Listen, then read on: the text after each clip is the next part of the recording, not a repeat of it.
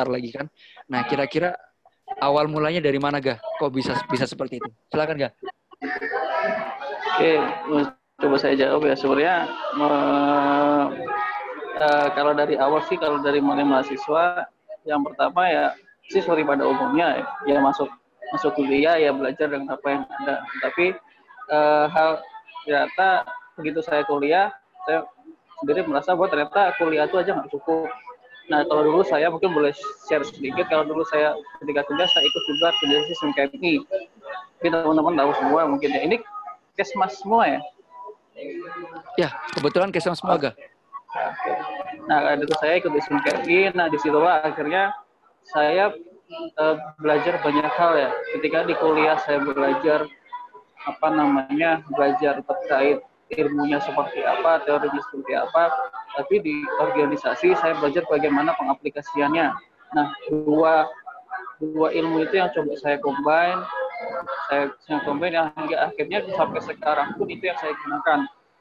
Jadi singkat katanya sih apa ya uh, ilmu kita kuasai, tetapi ya, ilmu secara teoritikal kita kuasai dan ilmu secara organisasi dan pengaplikasian di organisasi gitu itu coba kita terapkan. Nah itu yang akhirnya akhirnya bisa apa ya ilmu kita semakin dalam dan kita tahu bagaimana cara mengaplikasikannya. Karena terkadang ilmu yang teman-teman dapat juga tidak selamanya bisa langsung diterapkan di lapangan. Pasti akan ada apa ya ada masalah ada problem sehingga teman-teman harus punya inisiatif bagaimana melaksanakan itu. Nah itulah saya dapat dari ya, mungkin singkatnya sih seperti itu. Oke, berarti antara uh, pengalaman di organisasi itu sangat paling penting ya, enggak ya. dibanding dengan kuliah bisa dibilang seperti itu ya, kayak? Ya, ya itu seperti dua mata uang yang nggak bisa dipisahkan lah kalau bagi saya. Oke, berarti ini cocok banget nih buat teman-teman yang sudah mulai berorganisasi atau dulunya alumni organisasi ada yang di BEM mungkin di SMKM itu pasti penting banget yang mungkin uh, sangat bermanfaat di tempat kerja. Jadi nggak cuma ilmu aja yang kita ya. kembangkan berarti ya kayak. Ya? Oke oke. Ya. Uh, bagus juga. Oke. Okay. Ya sederhananya sih. Eh, coba, boleh dilanjutkan. Oh kalau sederhana oh. sih ya ilmu yang didapatkan itu ya di, dikuasai benar-benar. Filosofi ilmu yang diajarkan di kampus kuasai benar-benar. Tapi di sisi lain carilah pengalaman manajerial manajemen yang bisa didapat di organisasi. Nah itu dari dua ilmu itu dua pengalaman itu nanti dikombin jadi satu. Nah, itu sih yang saya pikir itu hal yang fundamental ya bagi seorang anak kesmas yang uh, ya istilahnya ingin go advance lah di kesmas tapi itu dua hal fundamental yang harus dimiliki sih. Itu based on pengalaman pribadi sih. Oke. Okay. thank you ga. Ah ga lalu yang menjadi uh, uh, yang pengen saya ketahui juga nih dari Raga nih. Sebenarnya best value Raga nih sebagai seorang anak kesmas dari mulai Raga menjadi anak di organisasi lalu sekarang bisa jadi tempat kerja yang cukup bagus ini. Sebenarnya best value apa atau nilai dalam diri pribadi Raga apa sih yang sebenarnya menjadi kunci yang pada akhirnya saya saya boleh mohon izin saya sebut Raga menjadi seorang anak kesmas yang sukses gitu uh, di tempat kerja karena jarang loh benar jarang juga uh, anak jarang juga loh uh, orang safety gitu ya uh, di salah satu BUMN terbesar yang setahu saya mungkin uh, setahu saya kalau saya kalau saya tidak salah Raga masuk ke dalam Wijaya Karya juga melalui MT kalau nggak salah kan. Jadi melalui proses yang cukup panjang gitu kan. Nah kira-kira value-nya apa sih Ga? Uh, boleh kasih sharing apa ya? Uh, sebuah bocoran lah kepada kita nih. Kira-kira apa sih yang harus kita benar-benar terapin gitu dalam diri kita? Kitab apa apa yang mungkin menjadi value terbaiknya Raga sampai hari ini? Silakan Ga.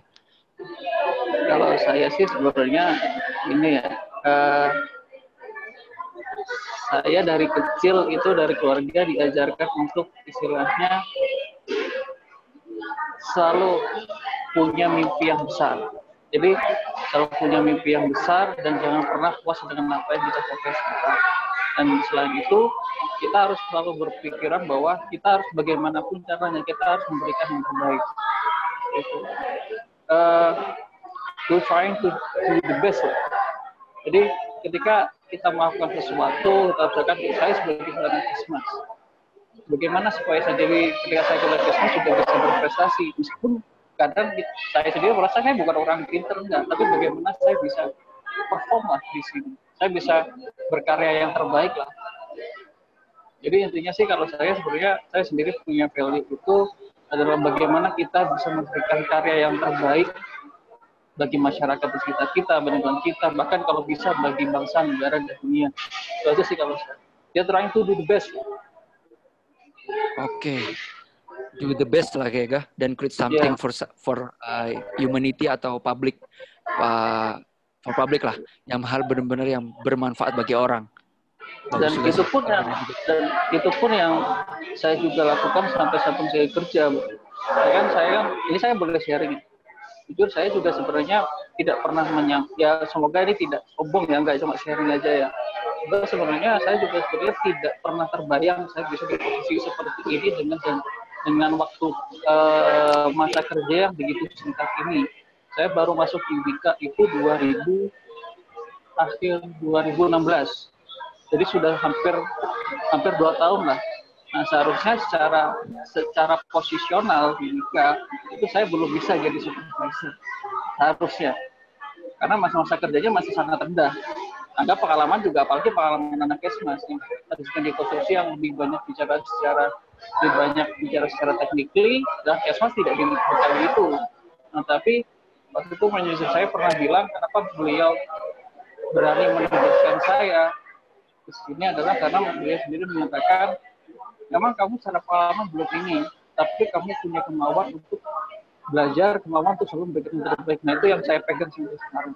Yang mungkin itu jadi dasar juga bagi manajer saya berani menempatkan saya sebagai supervisor di sini. Kalau di Wika, bukan boleh ini ya, saya supervisor Oh, Oke. Okay. Sebenarnya secara struktural nggak boleh. ya tapi oh, mungkin itu sih. Okay. Ya itu yang memang dari saya pegang. Okay itu chance yang cukup bagus ya kak buat buat kamu berarti kak untuk meningkatkan skill dan kompetensi ya berarti kak.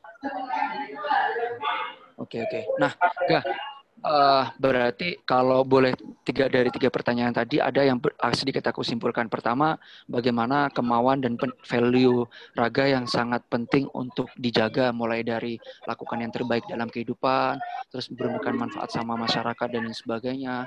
Lalu juga bagaimana pengaruh organisasi, skill di organisasi itu juga pengaruh berarti ya?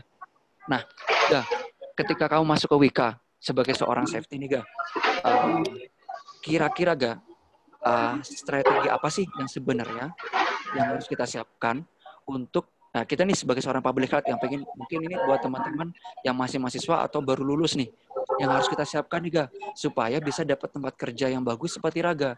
Dan ya secara teknikal ya secara teknikal tadi kan secara base value kita sudah dapat nih uh, apa uh, strategi atau uh, rahasia-rahasia dari kita gitu. Nah sekarang secara teknikal yang harus kita siapkan itu apa aja sih?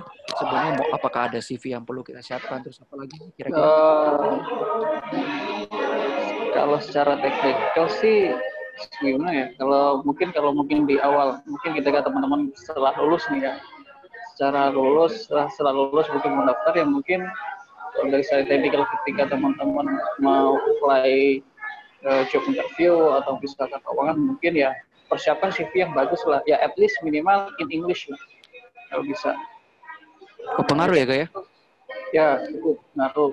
Kemudian di gue di CV itu teman-teman bisa attach mungkin teman-teman punya skill apa skill bahasa apa aja bisa bahasa apa aja kemudian itu beberapa terus mungkin yang the most important mungkin ini ya apa namanya uh, pengalaman pernah ikut organisasi apa kemudian pernah magang di mana kemudian pernah ikut seminar kepelatihan apa aja mungkin itu juga jadi pertimbangan interviewer ketika menginterview teman-teman. Karena dulu ketika saya interview di Wika itu kan di CV saya saya cantumkan saya pernah ikut di SMKMI kan. Saya selama empat tahun ikut di SMKMI saya cantumkan saya pernah jadi apa saja di SMKMI nah di situ malah ketika interview ketika interview HRD itu ketika teman-teman lain itu ditanyakan minta gaji berapa terus asalnya dari mana saya sama sekali tidak ditanya itu. Saya hanya dua jam itu disuruh cerita terkait Islam kami dan apa yang saya dilaksanakan di organisasi itu. Uh, singkat cerita setelah itu baru uh, interviewer bilang kamu siap di tempat di mana saja? Saya siap pak. Saya Oke, berarti pengaruh organisasi yang malah banyak ditanyakan ya, Kak ya? Ya. Bukan kalau kalau saya secara teknikal mungkin lebih ini ya apa apa ya ya mungkin teman-teman kuatin aja secara soft skill sama hard skill itu benar-benar di benar-benar apa ya diasah mulai sekarang Oke, berarti saran buat teman-teman nih yang hadir di webinar ini, saran saya meskipun belum lulus pun siapin CV lah, yang paling penting ya kak. Oke, paling penting sih. Perkaya, Oke. perkaya CV lah dari sekarang. Perkaya CV dari sekarang dan mungkin sudah mulai tulis-tulis ya kak ya. Itu paling penting juga ya, karena uh, interviewer pasti menggunakan itu ya kak. Nah, oke kak, uh, ini saya pengen tanya terakhir, uh, ini lebih detail ke K3 sebenarnya kak uh, Gah, di K3 itu kan uh, ini buat khususnya teman-teman K3 nih. Ini tapi bisa teraplikasi kok buat teman-teman yang bukan anak K3. Uh, K3 itu kan dunianya luas. Uh, ini juga berhubungan sama public health. Public health itu kan bisa ke mana-mana nih. Ada anak KL yang bisa masuk ke dalam LSM atau NGO kayak gitu ya. Nah, nah sekarang saya ingin tanya base basicnya lebih kita kerucutkan di safety. Nah, Ya, di safety itu kan banyak nih ada mining industry, lalu ada oil and gas industry, lalu juga ada manufaktur, ada sekarang raga di konstruksi gitu ya. Nah, yang menurut raga uh, apa ya? Menurut raga bagaimana sih caranya kami nih uh, apa namanya sebagai seorang safety untuk pada akhirnya bisa menggunakan ilmu safety itu sesuai dengan apa ya? Uh, sesuai dengan basic keilmuan yang kita miliki Lalu bagaimana sih kita sebagai seorang safety ini menentukan gitu kak? Karena kan saya yakin teman-teman safety itu juga banyak yang galau nih. Saya sebagai seorang safety, uh, saya ingin kerja di oil and gas nih. Gimana ya caranya gitu kan? Uh, lalu saya lebih fokus tadi tanya di masalah konstruksi.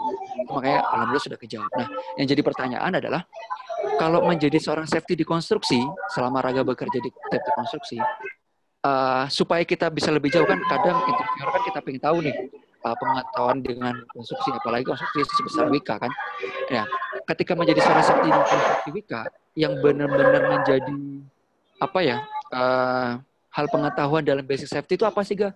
Yang supaya kita itu ketika ditanya itu sama interview itu bisa langsung jawab gitu. Dan seolah kita memang sudah bisa melakukan hal tersebut gitu. Mungkin bisa dihubungkan dengan anak Kesling sih ga. Silakan ga. Sebenarnya gini ya sebenarnya kalau sebenarnya kalau saya kalau sorry saya frankly speaking kalau sebenarnya uh, untuk anak SMA yang baru baru lulus terjun di dunia konstruksi itu sebenarnya kalau boleh saya bilang seperti mulai dari nol. Karena ketika dulu saya ketika awal masuk pun itu begitu saya masuk begitu saya coba baca prosedur kemudian baca dokumen-dokumen yang ada itu memang semuanya lebih ke safety engineering.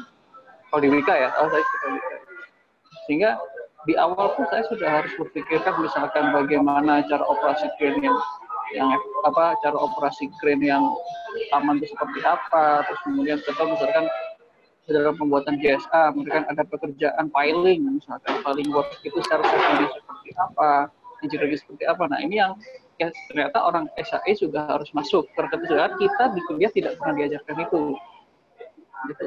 Nah, jadi sih kalau nah kalau bagi saya sih sebenarnya untuk teman-teman misalkan yang konstruksi itu yang paling mendasar itu adalah sense-nya dikuatin dulu sense terkait SAE karena SAE K3 itu kalau boleh saya bilang itu lebih ke arah kepedulian ya ketika teman-teman jago istilahnya punya ilmu yang mahir pun tapi sense K3-nya sense kalau saya bilang kalau saya bilang secara publikat sense preventif dan promotionnya ya, itu kurang juga akan susah. Tapi ketika teman-teman sense preventifnya itu sudah kuat, ketika teman-teman bisa mengawasi bayar segala macam itu semuanya kayak apa ya? Kayak istilahnya itu bisa keluar sendiri loh. Kayak apa ya?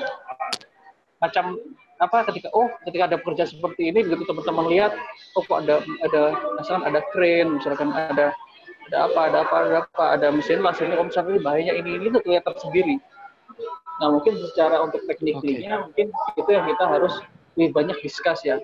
Oleh karena itu makanya saya kemarin sarankan ke teman organisasi karena ketiga ketika saya bisa dikonstruksi di lapangan nggak bisa sendiri. Teman-teman harus nanti banyak bisa berkomunikasi berkoordinasi dengan sektor-sektor lain terutama mungkin dengan sektor engineeringnya. Nah itu yang akhirnya kalau teman-teman tidak mempunyai apa ya belum mempunyai istilahnya skill komunikasi yang bagus, bagaimana cara diskus bahkan bahkan sampai mungkin cara bagaimana mengajak orang supaya berpikir ke arah aspek safety juga ya. Itu sehingga kalau teman-teman sudah paling nggak pernah apa ya sering organisasi saya pikir chance untuk berkomunikasi koordinasi dengan pihak pihak luar itu akan jauh lebih mudah sehingga teman-teman bisa mem memasukkan apa yang teman-teman ingin lakukan ke sektor-sektor yang lain. Karena K3 di lapangan nggak bisa. Ya oh K3 itu urusannya orang SAE nggak? Orang SAE nggak seperti itu. Pasti teman-teman akan ada interface interface dengan sektor-sektor lain. Nah nah tantangannya adalah bagaimana teman-teman bisa mengatasi interface itu. Itu sih kalau saya yang lebih yang sering terasa sampai sekarang. Kalau secara ilmu sih kalau saya nanti ketika teman-teman masuk bisa sambil belajar. Itu pasti bisa. Saya dulu juga seperti itu. Jadi bukan berarti masuk berita terus langsung tahu apa namanya safety itu construction safety itu seperti apa. Awal pun nggak tahu, tapi akhirnya belajar, belajar, belajar, tanya, tanya, tanya. Oke, nah terakhir ga, uh, terakhir banget nih, kira-kira ga sebagai seorang public health ini saya tidak bicara masalah safety. Sebagai seorang public health menurut Raga, sebenarnya lowongan buat kita kerja itu sebenarnya besar nggak sih, Ga? Uh, Halo? Ini ini kalau pemikiran saya ya, sebenarnya selama teman-teman benar-benar kuasai ilmu public health, terutama filosofi public health, untuk teman-teman tahu seperti ya, seperti dan kemudian dasar-dasar ilmu hakikat sebenarnya ketika teman-teman pegang itu teman-teman mau kerja di mana pun itu bisa jadi kalau saya bilang okay. sebenarnya orang kesmas nggak nggak nggak harus melulu kerja di dunia kesehatan bukan bagi saya loh ya yang penting okay. bukan masalah teman jadi kerja jadi apa tapi apa yang teman-teman bisa buat dari ilmu yang teman-teman dapat di kuliah. Kalau saya sih lebih berpikir seperti itu. Oke, oke, oke kebayang kebayang uh, karena jadi, kalau boleh buat, hmm? kalau boleh sharing sedikit dulu saya ketika pertama masuk liga pun saya pikir dulu ketika saya masuk oh saya orang K3 saya orang SAI ya udah saya pikirnya ngurusin SAI aja. Ternyata nggak seperti itu. Terkadang saya terkadang saya bicara ke engineering terkadang saya bicara ke komersial kadang bicara bahkan sampai ke pengadaan keuangan. Karena K3 itu K3 ternyata sama sama kayak public health K3 itu bukan urus bukan apa ya uh, personal subject, tapi dia punya interface dengan yang lain. Saya mau bikin APD, saya urusan dengan orang pengadaan, urusan dengan keuangan. Nah, sehingga saya harus juga belajar bisa bikin RAB seperti apa, bikin chat schedule untuk pengadaan, misalkan schedule untuk pengadaan APD seperti apa. Kalau itu kan sebenarnya bukan urusan K3 gitu loh, tapi mau tidak mau memang kita harus bisa di situ.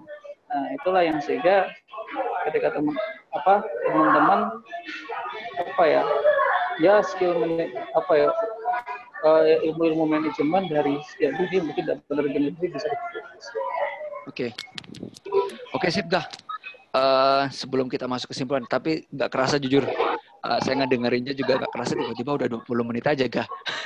nah jadi uh, kita uh, coba dibuka diskusi. Jadi saya kasih bocoran dulu sama teman-teman semuanya.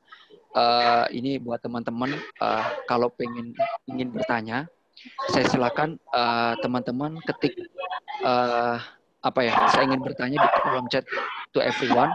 Ditujukannya kepada semuanya aja. Nanti uh, jika memang pertanyaannya lebih dari tiga, saya akan akan ambil tiga ke atas. Jadi saran saya teman-teman semuanya ini khusus entah itu anak K3 atau anak Kesling, anak EPIT, anak Kesmas lah kita semua anak Kesmas. Saya sarankan teman-teman semuanya untuk bertanya sama Kak Raga karena benar ya kita aja menyesuaikan jadwalnya Mas Raga aja susah banget. Jadi uh, sebisa mungkin teman-teman semuanya uh, saya, saya berikan kesempatan untuk bisa langsung tanya sama Mas Raga secara uh, video call. Jadi saya persilakan buat teman-teman semuanya untuk uh, mengetik dari sekarang siapa yang ingin bertanya mumpung saya kasihkan waktu sekitar 20 menit sebelum nanti kita bicara masalah kesimpulan. Silakan teman-teman.